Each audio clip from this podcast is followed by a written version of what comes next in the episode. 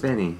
And I'm Kyle, Welcome to The Doctor's Watcher. the podcast where I watch Doctor Who and I tell you about it. Hey Kyle.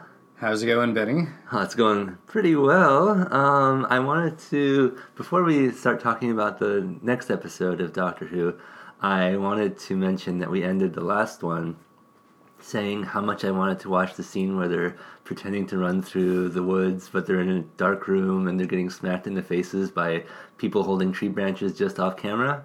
Indeed. We watched that scene. Uh, Kyle showed it to me, and it is every bit as amazing as it sounds when Kyle describes it. It is 100% people jogging in place in a dark room, getting hit in the face by branches held by people just off screen. It's pretty amazing. It's it's definitely some of the some of the best, you know, special effects that that I've seen in my time. Some of the best, worst special effects I I myself have ever seen. Um, yeah, I, I love it. I love cheesy stuff like that. Just low budget, kind of. You know, they're they're doing the best they can with Yeah. probably the the um, resources that they had available to them, and I kind of love them for it. And all the actors are just so game to like, you know, be standing there running, getting smacked in the faces with branches. It's Uh-huh. it's so good. It almost makes you think, man, like maybe I could do that.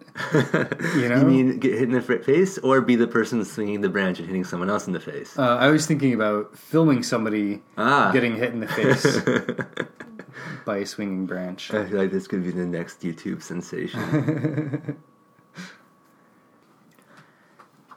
Should we get into our next episode? Let's do it.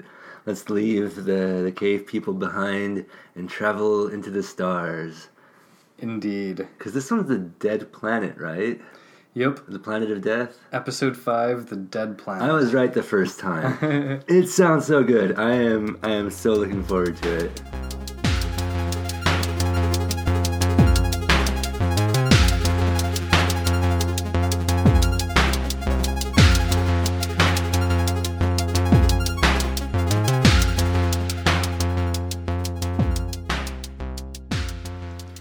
So this episode, and in fact this entire serial that we are starting with this episode, is written by Terry Nation. Oh, okay. Well, nothing against the last guy whose name I've already forgotten, but that's that's promising. Things are looking up. I've never heard of Terry Nation either, but at least it's not the same person from before.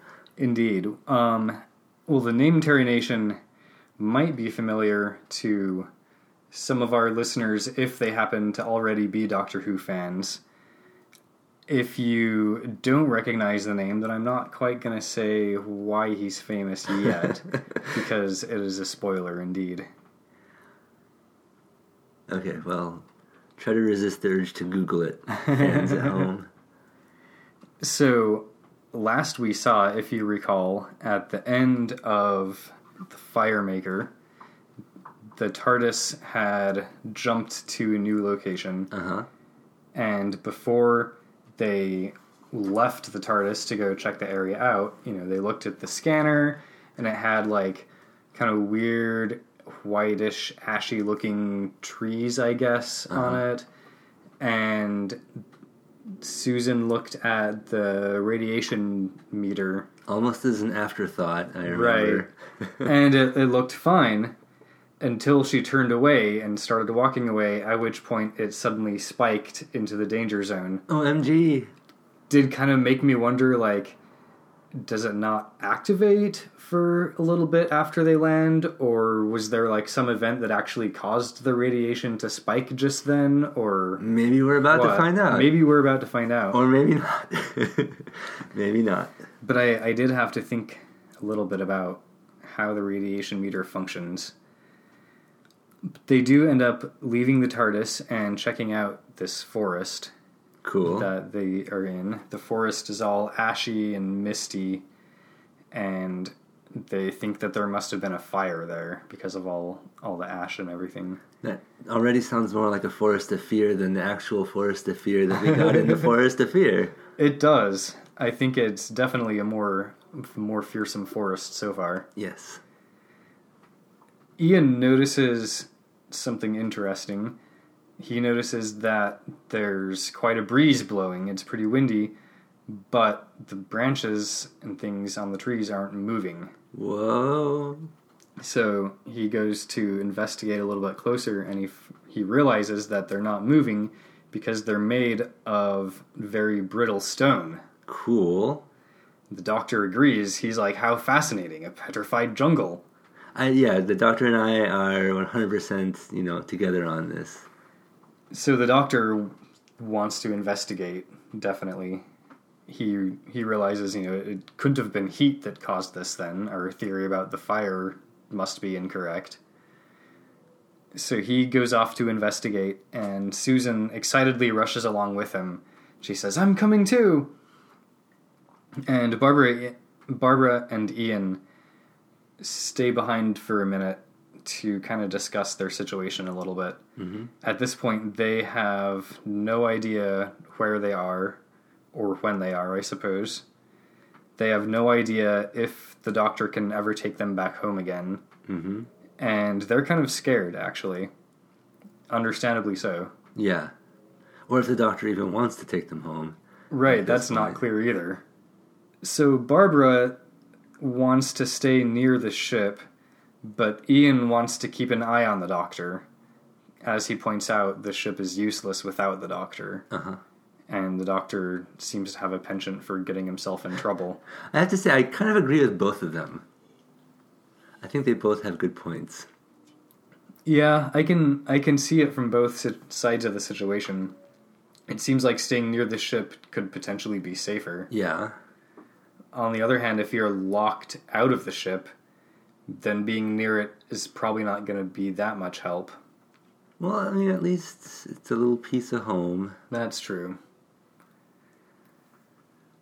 So there is a, a little funny bit of dialogue. Barbara says, as they're discussing the doctor, Barbara says, Don't you ever think he deserves something to happen to him?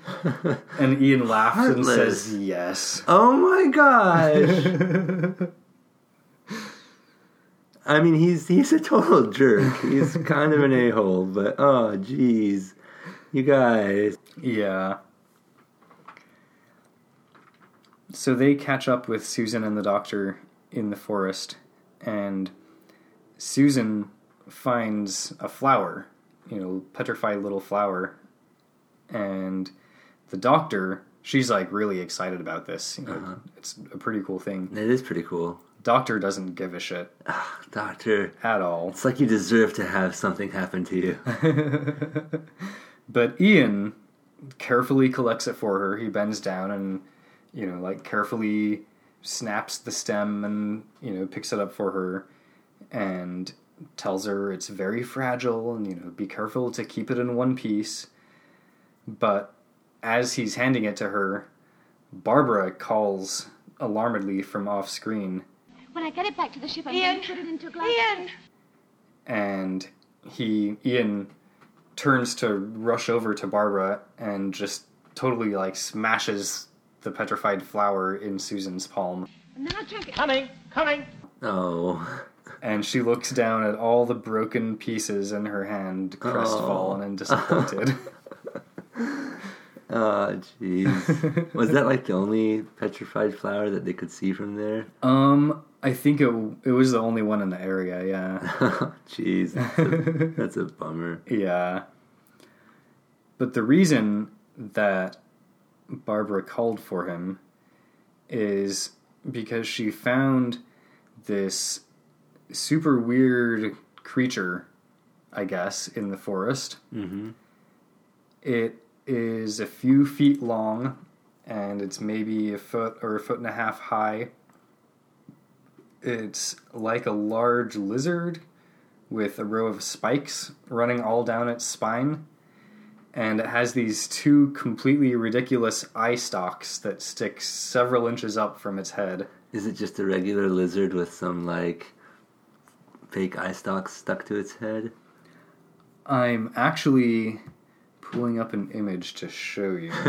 Sorry, those of you at home. we can try to describe it for you. so here's one view of it. Cute. And then there's a another view in a little a little bit as well. I just pull the scrub bar ahead. Here Ian is Ian kind of waved his hand in front of it hmm and it didn't react. Because So- it looks like a prop. He realized it was dead. So here he is kind of knocking his hand on it and you get kind of a side view of it. Uh huh. It's really cool. I mean, it's not a real lizard at all. It's just some like statue that some prop person built, and it looks kind of cute in a awkward, kind of handmade kind of way. Yeah, it's. I I thought it was pretty fun actually. Like the eye stalks are ridiculous, but that's kind of what sells it in a way. that's what we're here for. Yeah, we wouldn't be watching Doctor Who if we didn't like ridiculous shit. That's right. So he realizes that it's dead. He knocks on it, as you just saw, Uh huh. and he says that it's solid stone. Uh huh. And there's a some good dialogue where Barbara says, It's hideous. Yes, it is. It's also significant. Nothing on earth could look like this. Looks like some sculptor's nightmare. and the actual like sculptor in the prop department's like, yeah, you know, that's what they pay me for. the doctor says, Yes, it's certainly alien to anything on your planet. By definition, I suppose. Yeah, I'm like, yeah, that's that's kind of what we're talking about, Doctor. things alien to our planet, Or on other planets. as opposed to things alien to any other planet, which in fact would include us, Barbara and Ian. I will say, as much as I enjoy that statue prop thing, it does not look like it's made out of stone at all. Well, it's funny you say that because the Doctor Ah, actually points out that it's not made of stone; aha! it's made of metal. That's what I thought. And he further speculates that it has always been metal, even when it was alive. Aw, cute. He says, I should say originally it was some pliable metal held together by a, a magnetic field, or an inner mag- magnetic field, rather. And it may have had the ability to attract its victims towards it, if they were metal too. I like this little metal food chain. Yeah. Barbara comments, We're not on Earth then. Oh, Barbara. Doctor says, No, certainly not. And Ian and Barbara look at each other, and Ian says, Are you sure? okay, so this is the first time that either of them have been off of Earth. It's true. And, uh, yeah, it feels. I, I would probably say that too. I would probably be like, you know, well, I guess this isn't Earth. But, yeah. I think the doctor is starting to get a bit annoyed because he says, Oh, certain, and you needn't look at me like that, young man. we started this journey far too hurriedly to make any calculations. You know that as well as I do. However, we're alive. Good point. Yeah, there is that. It's around this point that Susan sees the edge of the forest, so she and the doctor go to check it out. Because the, the um, soundstage was only so big. While they're gone, we have a good barbarian moment. Uh huh. Uh huh. Our ship's name, you'll Uh-huh. recall. Ian says to Barbara, Try not to be too upset. and Barbara says, I counted so much on just going back to things I recognize and trust. But here there's nothing to rely on, nothing. Except me, says Ian.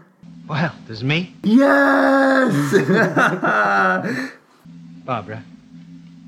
All I ask you to do is believe. Really believe. We'll go back. We will, you know. She says, I wish I was more like you. I'm afraid I'm a very unwilling adventurer. and Ian says, And I'm not exactly reveling in it myself. oh. Uh, you can't see it, listeners, but I have such a smile on my face. I think there there were a couple more barbarian moments throughout the episode, but I thought this was a good one. I wanted to call that one out. yes, thank you. Susan comes back and tells them that the doctor is talking about fixing their position by looking at the stars, Cool. which I thought was pretty cool. yeah. It's like the old school style of figuring out what planet you're on. yeah, just like the way the ancients used to do. Are we uh, on still on Earth? I guess so. Barbara is like, uh, doesn't the TARDIS have like records of the journeys and shit? uh huh. And Susan's like, oh yeah, totally. There's like this whole huge bank of computers that can take you wherever you want to go if you give it the right info. And Barbara's like, yeah, so what gives? Why don't we know where we are? And Susan says, Well, it's a question of the right information, you see. I don't say that Grandfather doesn't know how to work the ship, but he's so forgetful. And then he will go off and. Well, he likes to work on his own. he he wanders off, is what she's saying, and he's Uh-huh. not very helpful. He's not a good team player. not at all. Also, I I think that she feels probably like uh, a bit like everyone who's ever done a tech support job, which is like, why yes, the software could do the thing that you need it to do, but you need to know how to work it. It only can tell you where you are if you give it good info. yes. So the doctor has kind of wandered back to the group now himself, and he hasn't worked out how all this happened yet the forest and whatnot. But he says that the planet is just totally dead. Almost a dead planet, if you will. I don't think he quite says the name of the episode, but but he comes close. Good, because we are all wondering it. Uh huh. Is is the planet they're on the dead planet of the title, or are they gonna like jump to another planet sometime in this episode? But it, it seems like this is the dead planet. The Dead Planet serial, episode two, The Deader Planet. Two dead, two planets. there actually is a name for this serial which I haven't mentioned yet. Not because I disagree with it, but because it's a spoiler. Okay. Ian calls them over. I guess he took a few more steps than Susan and the doctor did a minute ago because he calls everyone over because he can see off in the distance there's a huge city. Oh my gosh. It's probably a matte painting. It, it might have been a, a little model. Oh, I'm okay. not sure. That's good. I guess that's another option. The doctor has these pretty great binoculars. They are like just regular spectacles, but they've got these like big fat, like three inch thick lenses. Nice. It's pretty great. So he kind of scans the city with his awesome binoculars. Did he just have these in his pocket or? Yeah, Does he's got like a, a bag or something. Oh, okay, cool. Uh, he scans the city and he doesn't see any signs of life. All he sees is, are Just buildings. Magnificent buildings. Magnificent. Everyone gets to take a turn with the binoculars. Cool. I think Susan gets them first, and then she passes them to Barbara, who passes them to Ian.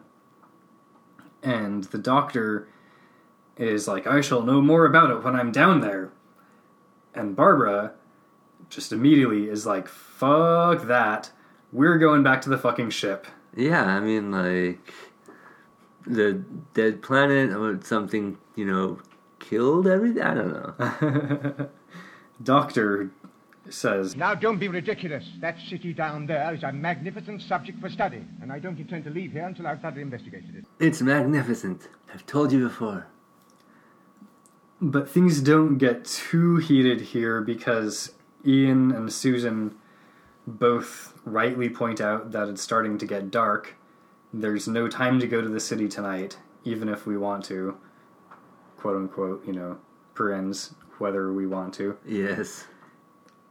And the doctor agrees, you know, it's too dark to go, but he says he's determined to study it. I guess his awesome goggle glasses don't have night vision mode. Ian says, Do what you like, as long as you don't endanger the rest of us. mm-hmm. Doctor says, Very well, then. I shall look at it myself alone. Hmm. Susan was just telling us about how much he likes wandering off, Yup. and Ian was saying he didn't want the doctor off on his own. So just after Ian says you can do what you like, And the doctor says what he would like to do. Ian says, You're the only one who can operate the ship. I'm afraid I can't let you do that, Doctor. You can do what you like as long as it's operate the ship. Yep. I think it was a city model rather than a matte painting, and the camera does give us one last good look at it before they head back through the forest toward the TARDIS. Cool. In the forest on the way back, Susan finds another flower, and she stops to collect it. Good. I'm glad. I was worried. Yeah. But the rest of the group, I guess, didn't notice. They're not paying very close attention to her. She is 100% going to get kidnapped. and so they move on and but you know i'm i'm also glad that she saw this other one and you know got another chance to collect it. I thought it was pretty sad that the first one got smashed. She's 100% going to get kidnapped because she got split off from the group. i'm not sure if she noticed that she split off from the group or if she started to hear the soundtrack of the episode. Because just as the music starts getting spooky she starts to look pretty nervous and she stands up and i think she does realize that she's alone. And she basically just starts turning in place in random directions and looking in random directions. And her face gets progressively more and more upset looking each time she stops until she calls out who's there? And she starts kind of backing up and first she's backing away from the camera kind of at an angle hmm then we cut to a different view. She's backing towards the camera, and she backs right into a tentatively outstretched hand. Oh, jeez. We don't get to see what or who the hand is attached to because it's off screen. It's kind of reaching from the camera towards her. Tentatively, though. Tentatively. I guess it's not snatching her. It's just kind No. of like, uh. And she screams, understandably, mm-hmm. and the hand actually withdraws. Oh, it's a polite and polite-ish. I mean, it's still kind of reaching for her. Yeah. Ian hears her scream Uh-huh. and goes and finds her. And we cut back to the TARDIS, uh, you know, sometime later, where we get uh, Doctor is a jerk moment when Barbara asks him, Did Susan tell you what frightened her? and the doctor says, Yes, yes, she's convinced that someone touched her, and I tried to make her see it wasn't possible, but I'm afraid she wouldn't listen to me. Mm, doctor. and our, our Doctor is a jerk moment actually turns into a kids these days moment. oh, boy. when the doctor asks Barbara, I wonder, uh, would you have a talk with her? And Barbara says, Yes, of course I will. and the doctor says, Yes, uh, you know, sometimes I find the gulf between Susan's age and mine makes difficult uh, understanding between I'll us. see what I can do. Oh, would you? Thank you. Thank you very much. Be grateful. Huh. I mean, I kind of wish he'd try harder, but that's kind of sweet of him to want somebody to talk to her. Yeah, I kind of thought so too. Like, it seems like m- maybe it should be him since he's her grandfather, Mm-hmm. but, you know, at least he's slightly concerned about her Yeah. and wants someone to address her. Yeah. And of course, Barbara agrees. You know, Barbara goes and checks on her and asks what she's doing. And at first, Susan, you know, has a sad face on, but she tells Barbara, "Oh, nothing. I'm just drawing." And Barbara's like, "Oh, Ian said you were terrified. Something must have frightened you." Mm-hmm. And Susan says, It's, it's not that so much. It's it's just that I'm I'm fed up. No one believes me. Understandable. "Yeah, Especially when you're a teenager. Yeah, she's what, 15, if I remember right. And, you know, spending her life with, at least as much as we've seen of her life, with her grandfather, who's Uh-huh. kind of a jerk. Kind of a jerk. And, you know, we have just seen an example of an instance where he completely didn't believe her. Yeah. So Barbara gets the story from her, and Barbara tells her that she believes her. And she says, Susan, it isn't that he doesn't believe you. It's just that he finds it difficult to go against his scientific facts. Huh. I'm not sure that follows. I Yeah. do think he doesn't believe her because of the scientific facts. But maybe she's trying to say it's not that he specifically doesn't believe Susan.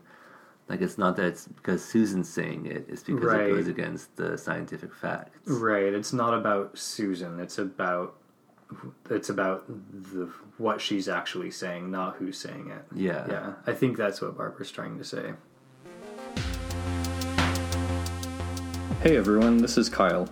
Here on the Doctor's Watcher, we don't have any sponsors, at least not yet, and we haven't even set up a Patreon or anything. But we appreciate you listening. Maybe we'll get around to setting up a Patreon or whatever later, or maybe we'll try to sell you some mattresses or meal prep kits or whatnot. But in the meantime, Benny and I both have Venmos. If you really want to send us some money, let's start with you sending an email to the doctor's watcher at gmail.com and we'll work something out. Thanks for listening. Back out in the control room of the ship, Ian starts quizzing the doctor about the ship's computers as the doctor's looking at them.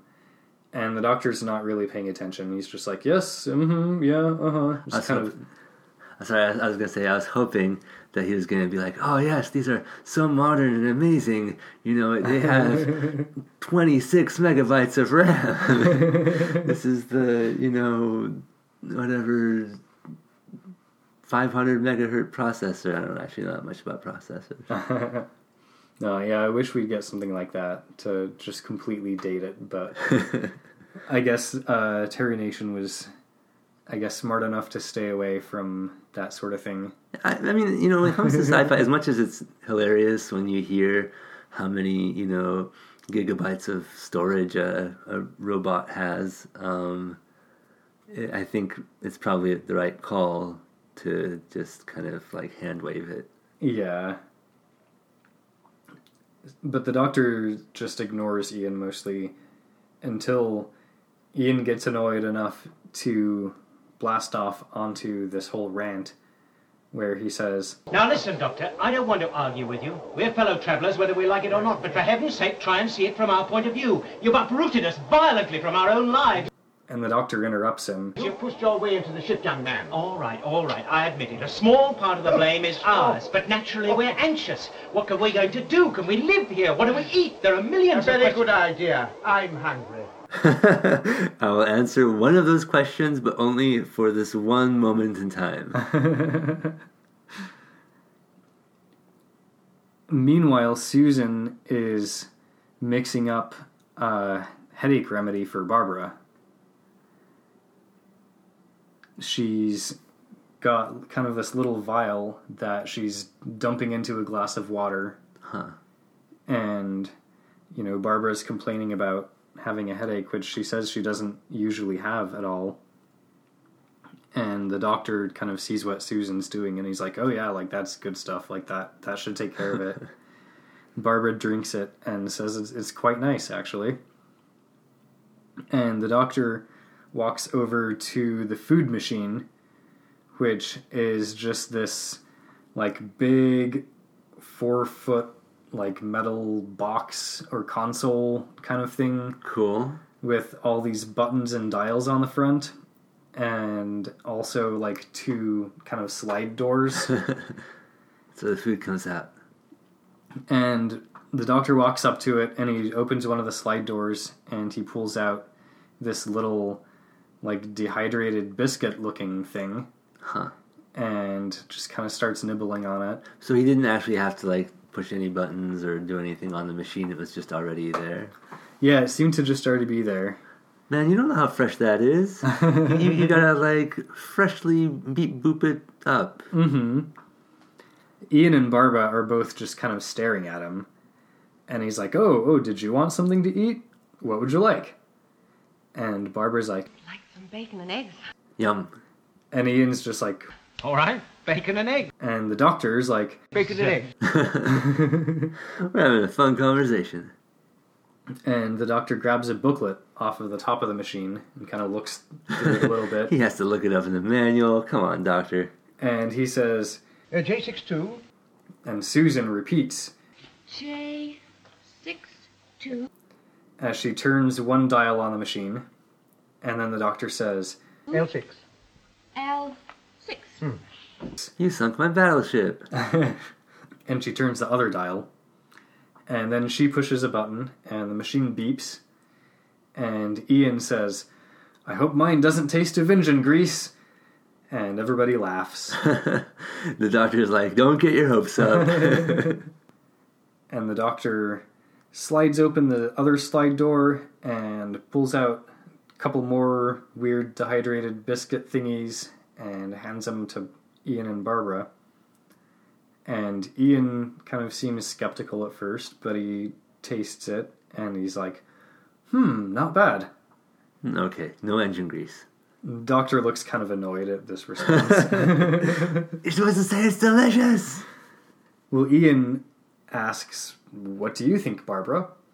And she's like, I think it's delicious. All right, well done, Barbara.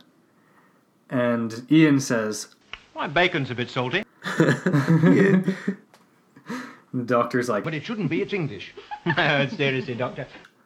which I, I guess is a joke. Yeah, I'm so, sorry, listeners. Everyone on the ship chuckled at it, so Yeah, I mean, I, yeah, it's probably based on some hilarious English, well-known, like I, I don't know. I can't even finish the sentence. But then Ian's like, No, seriously, Doctor, this is remarkable. I mean, one bite and I taste the bacon, another and I taste the egg. How do you do it? And the doctor says, Well, food has component parts, dear boy. Flavors are rather like primary colors, you know. You blend two to achieve a third and so on, etc., etc. and Ian says, Well, I think it's wonderful. Yeah, again, whatever the doctor said, it didn't actually answer Ian's question, Right. but Like, it didn't even address how the two different bites could taste different. exactly. It just says, Oh, you just mix some flavors together. Are they like mixing themselves while they're already within the bar? Uh huh. And about this point, we find out that Barbara, who usually doesn't get headaches at all, is feeling much better. Seems that the drink that Susan made her was quite effective, Cool. as promised. And Susan is about to show everyone where they can sleep for the night when they hear a tapping noise coming from outside the ship. And they look at the scanner, but they don't see anything. Okay. Everyone seems a bit spooked. And Barbara really wants to just, like, go. Like, let's, Fair. let's just get out of here Fair. Makes sense. Doctor's like, nope, we've got to check out that cool city. Barbara's like, dude, seriously, why? It's magnificent. Doctor says, I will not be questioned. Uninvited passengers, I didn't invite them to the ship. I shall do what I want to do.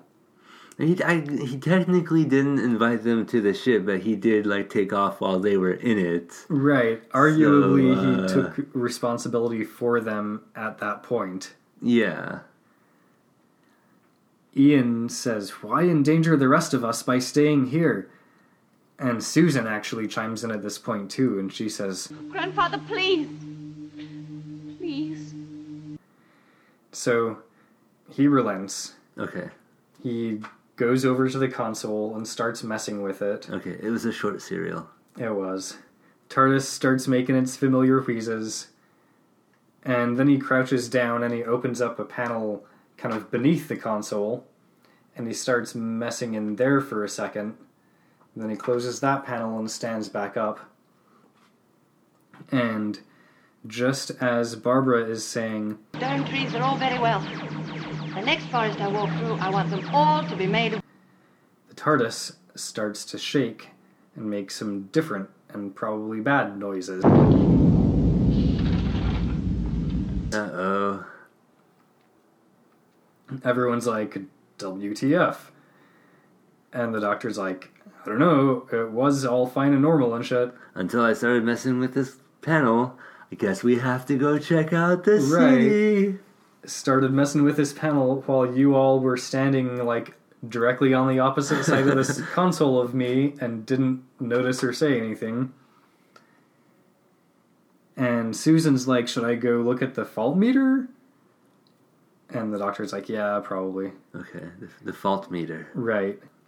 By this time, the TARDIS has stopped shaking and making noise, and she goes over to the fault meter, and we see, you know, like that paper with lines drawn on it being printed out. Cool. Kind of looks like a Richter scale or whatever.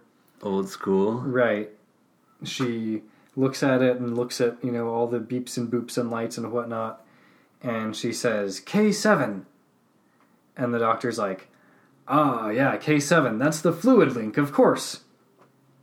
And he goes to the same under console panel that he was messing with earlier, Not suspicious at all. and he pulls out the part that he was messing with. And then we get a little bit of interesting dialogue. The doctor says, Yes, there we are. You see, the end of it's unscrewed itself and the fluid has run out. and Ian says, What have you got to spare? and the doctor says, Oh, no, no need for that. This is easily repaired. All we have to do is refill it. Ian's like, Oh, what liquid do you need? the doctor says, Mercury. and Ian's like, Mercury. Oh, can I get it for you? I think Ian knows that something's up. uh huh. And of course, the doctor's doctor's response, No, I'm afraid you can't. We haven't any. At all. Ian's like, What? Yeah? No. Uh, Don't you carry a supply? Uh, but didn't you just say how easy this is to repair? the doctor's like, no, it hasn't been necessary. This hadn't happened before. so apparently we only need to prepare for things that have happened before that could go wrong. Yes. I mean, I guess that that has a strange sort of logic to it. Right. If the end of your fluid link has never quote unquote unscrewed itself before, then clearly it's never going to happen, so we don't need to carry any extra mercury whatsoever. And even though we have these cool machines that can make weird dehydrated biscuits that taste like bacon and eggs, hmm I guess they can't make mercury. They can probably just make weird dehydrated biscuits. That taste like mercury. Yeah. so the doctor's like, yeah, we totally don't have like any mercury at all. I guess we'll have to get some from outside. And Barbara's like, but where? There isn't anything outside but. Oh shit. And Ian's like, fuck. Yep, guess we're gonna have to go to the fucking city. we'll go at first fucking light after we all get some sleep. These are some foul mouthed characters in this 1960s British BBC TV show. And the doctor's like, Brilliant idea! There's totally gonna be some mercury in the city. We have no choice but to go there, and it's totally not my fault, and I didn't just sabotage my own ship 10 minutes ago. This dialogue is so much better in this episode. So the next morning they head out, and Ian's like, Remember, we're gonna find mercury, and as soon as we find some, we're coming right back. The doctor's like, check. Remember to not find mercury until I've already looked at every other part of the city. Okay, got it. Got it.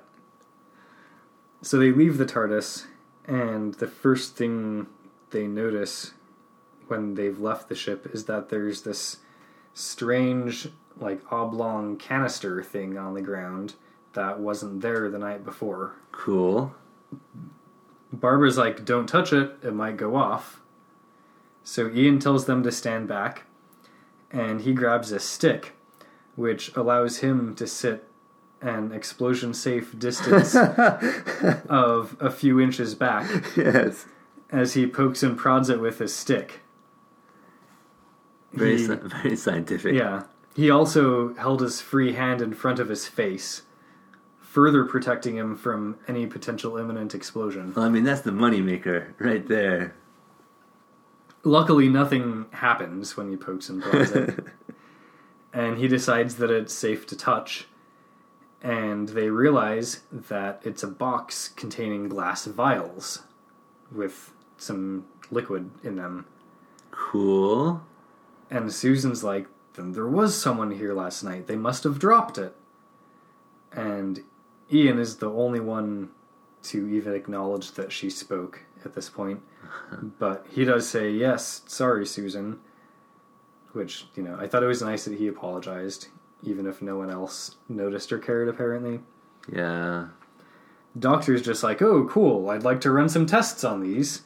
So Susan pops into the TARDIS for a sec to drop the box off on the counter and comes back out and they head off. They didn't check what it was. No, not not right now. We're we got to get to the city. What if it's some like benevolent alien who doesn't want them snooping around, who heard they need mercury and left some on their front like step? Well, because if they scanned it now and found mercury, then the doctor would have no excuse to go to the city. So we can't scan these vials until after we've checked the city. Checks out. So we cut to our heroes arriving at the city, where old man doctor has to sit down and rest. He says, I'm just a bit tired. It was a long journey and my legs are rather weak. And Barbara suggests that maybe she and Ian should start checking out the city while the doctor rests. But the doctor's like, no, no, no, I want to check it out too. And Ian comments in passing that he's a bit tired too, so let's just get this over with. The doctor's like, I don't want you finding mercury without me there to uh, conveniently get rid of it. Right. Barbara accidentally waves her hand in front of an automatic door sensor, and a door opens, leading into the city. And Ian has apparently never played D&D because he comes up with a brilliant suggestion Of splitting the party. splitting the party. He says, let's all go different ways and meet back here in 10 minutes. And everyone else, apparently, has also never played D&D. Because they're all just like, yeah, cool, no worries. So Susan helps the doctor to his feet and kind of supports him as they all go off in different directions. Okay, this time somebody's getting kidnapped. we follow Barbara for the time being, and she steps into what is probably meant to look like the middle of a very long hallway, but what actually looks like the end of a short or medium length hallway, the end wall of which is painted to look like the hallway continues Roadrunner style. They tried. she doesn't notice, but we, the viewers, do notice that there's a camera mounted, not like a TV studio camera, but like an actual in fiction camera hmm. mounted up on the wall that's following her movements. So how like sci-fi futuristic does this camera look? The camera actually doesn't really look that sci-fi or futuristic. It's basically just a surveillance camera. I guess they had to like make it recognizable as a camera. Yeah. The hallway is pretty cool though. It's got these like interesting kind of cool shaped arches all down the hall. Cool. And then on like the painted continuation of the hallway, you know, it continues like the theme of the arches getting smaller and smaller down in the distance. They tried. She goes down a few hallways with the same theme of interior decoration. Short to medium hallways that are disguised to look longer, but are probably actually supposed to look longer. After she goes down a couple hallways, then on the next shot, the camera is at kind of a tilted angle instead of just looking at her straight on Hmm. and she kind of not really stumbles but kind of like steps in a little circle halfway down the hallway as if she's like not really sure where she's going or what she's doing Like she's getting kind of dizzy. maybe yeah it's a bit unclear if Well- she's getting dizzy or if she's just kind of getting lost I mean, presumably, you know, because she was getting headaches earlier. true We saw the radiation meter, true so um, thinking this isn't like uh, this isn't great for her. She hasn't really noticed that a couple doors have been closing behind her. We've seen this, but she hasn't noticed at this point. Meanwhile, the doctor and Susan open and go through a door Hmm. and then cut back to Barbara. That's all we get.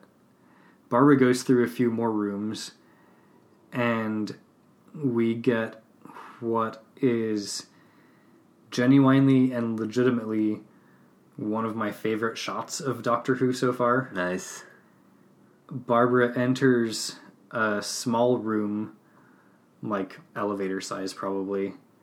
She enters from screen left and she basically crosses the room perpendicular to the camera's view across the few feet to the right to the opposite wall where she puts her hands on the wall and kind of feels for a bit like she's checking to see if it's solid or something or if it'll open it or touch or whatever. And it's oddly fleshy. We're probably gonna cut that joke so that nobody in the audience will get it. But that, that was for Kyle. and nothing happens. And then she turns toward the camera and she approaches and she does the exact same thing as we realize that we're basically seeing this shot from the perspective of one of the walls of the room. And she literally places one of her hands directly over the camera lens as she feels this wall. Whoa. And this lasts for a moment until she turns around and pats the third wall of the room behind her. And then she turns and exits through the only way out, which was the door she came through on the fourth wall. Huh. It's really interesting. We talk about breaking the fourth wall, Uh huh. but this episode's director really preserved the fourth wall. Yeah, I mean, here. like he created, he solidified the fourth wall. yeah. I guess technically it was the second wall, but okay. I I would assume it's the director who makes these sorts of decisions. I don't actually know because I'm not a filmmaker, but I think it's probably the director. The director happens to be a person named Christopher Barry, but not the one who plays Rimmer on Red Dwarf. I checked. Okay.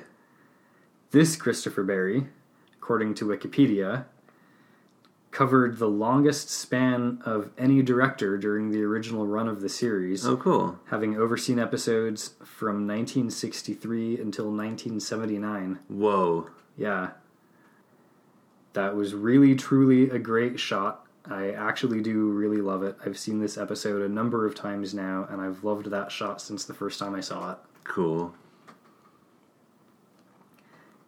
Ian rendezvous with Susan and the doctor. I guess it's been 10 minutes. And Barbara is not there, obviously. Mm-hmm. They're like, uh, let's give her a couple more minutes, but we might need to go looking for her. And we cut to Barbara, who's starting to freak out a little bit now because she's realizing that time is passing, 10 minutes are up, and she's realizing that doors have been closing behind her, Mm-hmm. and she can't get back to meet up with folks the way that she came. Ian decides that they've waited long enough, so he opens a door, and he and the doctor and Susan all head back into the city to start looking for Barbara. Hmm. Barbara has gotten herself trapped in a small room, much like the one from earlier, except this time the door closed and she got trapped in, and then we heard some whirring sounds for a while, and then the door opened again and she was at a different hallway. Whoa. So it was an elevator. Whoa. she starts walking around down here and then she gasps and she backs up against the wall and she screams in horror as she sees what's coming for her. We don't get to see much of it ourselves. She's looking directly toward the camera as she screams, which puts us in the point of view of whatever she's screaming at as it approaches and all we do see, blurrily protruding forward from us or from the camera rig or whatever, is what looks kind of like a toilet plunger sticking forward, pointing at her and advancing. Could it be? And we then get the title next episode The Survivors. Whoa.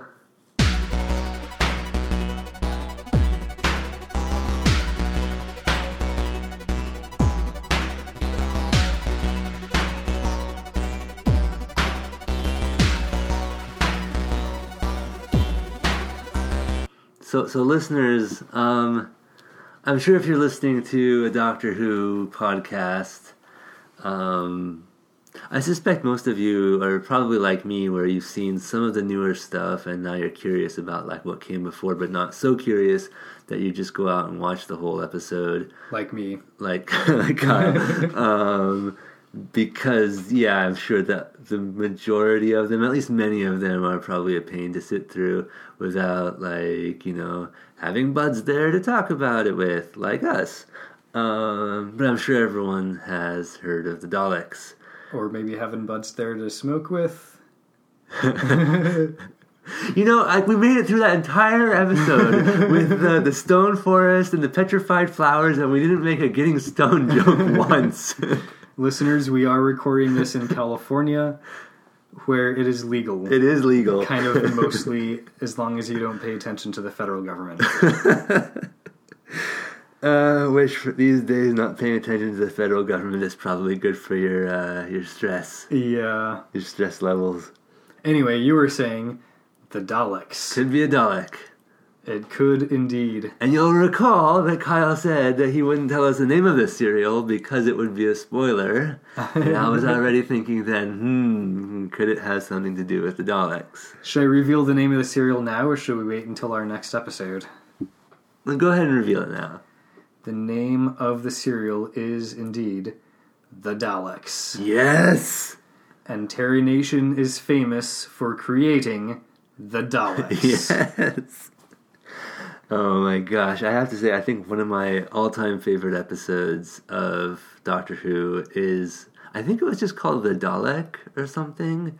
The one where they're in like future Utah and like the, the rich collector has like the Dalek that I think Rose touches and it comes back to life, but it's Yeah. part human because she like it activated gets, it. like her energy or whatever. yeah. Oh my gosh, that episode was so good. Yeah, that is a really good one. That's that's a Christopher Eccleston one, isn't it? I'm pretty sure, yeah, because most of the ones I watched are, are Christopher, Yeah. Christopher Eccleston ones. Yeah, I feel like. Well, we can probably talk about this when the Daleks actually show up, but it just.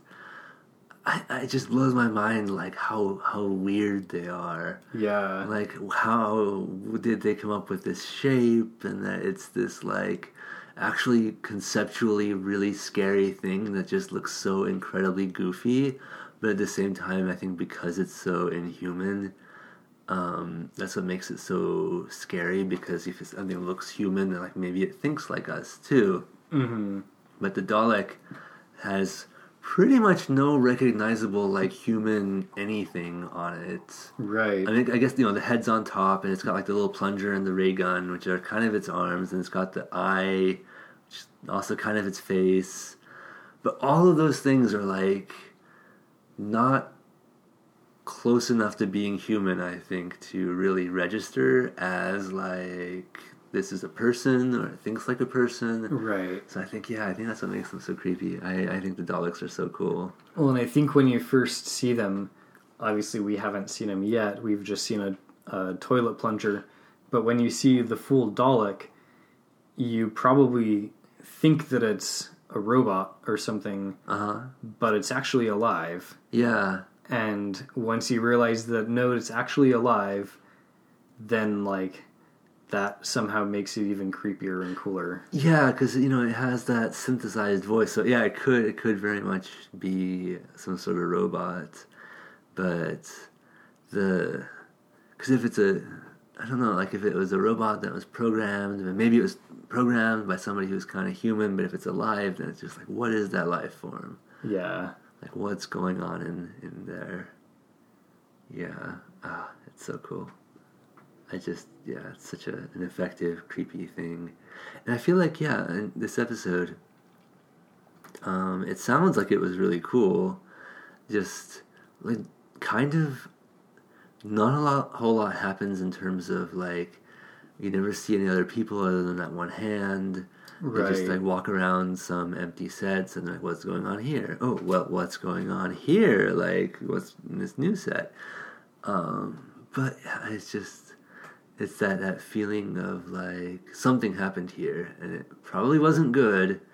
And we don't know what Mm-hmm. it is, but we want to know more. But like, how do we really want to know more? Right. How much do we want to know more? Well, the doctor definitely wants to know, which is kind of cool that he's like actually curious and interested in this because Yeah. so far he seemed to be very much just kind of like, oh, you know, pish posh, whatever you're into or whatever you want to do, I don't really care, and like. You know, I'm just gonna be over here doing my own thing. But now he's like, "Oh, a city uh, on a dead planet. Let's check it out." Right. Like we're kind of starting to get to see who he is a little bit. Yeah. And apparently he's an explorer and an adventurer. It's pretty cool. He sees a cool city off in the distance and he's like, man, I gotta check that out. Yeah, Like I'm so dedicated to checking that out that I'm gonna sabotage my ship and lie to my companions. Well, he, he's still a jerk. I think that's probably his most defining character trait. Uh huh. But but yeah, I definitely appreciate the adventuring spirit myself. Cool. Cool. Yeah, I. This was a good one. You were right. And I have to say that the dialogue has improved. Oh yeah. Maybe it's just because we only have our heroes and no other people, but you know, there's none of this I Kal and Za this and Za that. there's no confusion about pronouns versus names. And also, I noticed that they've kind of dropped a few breadcrumbs that they haven't gone back to yet that I'm hoping that they'll touch on in future episodes Hmm. like the the box of glass vials, for example. Like Mm-hmm. they dropped that off on the ship and said we'll come back to that. Mm-hmm. And they haven't come back to it yet. Yeah. So I kind of feel like they're they're rolling the story out a little bit better than they did last Yeah. time. Yeah, and it seems like Susan honestly has a lot more to do in in this episode than in the previous serial, where it just seemed like I, I you know, she didn't have anything interesting to do or contribute. She was just kind of there. But this one, she's like, kind of, because the Doctor never explains anything. That's kind of his Right. thing. But Susan is actually like telling our our heroes a little bit about what's going on, and she's more um, approachable, but still she has that sci-fi background and experience. Right. It's cool. I think that I think that works as a as a dynamic. Yeah, it kind of puts her yeah, in the position to to relate to Barbara and Ian and kind of explain to them what's happening and through that explain to us the viewers. Yeah, So our next episode, The Survivors, uh huh. I guess we don't know who that refers to or what they survived. Well, I mean, there was some. There's got to be some sort of like cataclysm or something on this planet to leave it so dead and irradiated and petrified, and turned to metal. And maybe some people survived that, or maybe. But then the, the other thing I was thinking is like, what if our heroes are the survivors? Could be. Maybe something is about to happen that our heroes might survive. Or might not. Well, let's hope they survive. Next time on The Doctor's Watcher. Hey, Kyle here. I want to say thanks to Circuit 23 for the awesome theme song he wrote for us. You can check out his other music at soundcloud.com slash circuit23, and you can reach him at circuit.23, that's circuit.23 at gmail.com. Thanks to Benny for listening to me talk about Doctor Who, and thanks to all of you for listening to Benny listen to me talk about Doctor Who. You can follow us on Twitter at Doctor Watcher, and you can email us at thedoctorswatcher at gmail.com.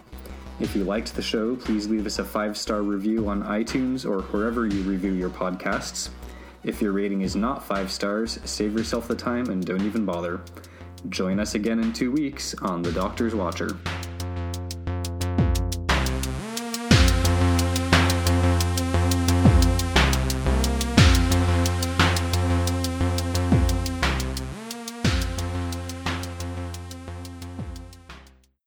Oh, she's 100% getting kidnapped because she got split up by the group. Or split because she got split from the group. You want to retake that? No, no idea what I was saying.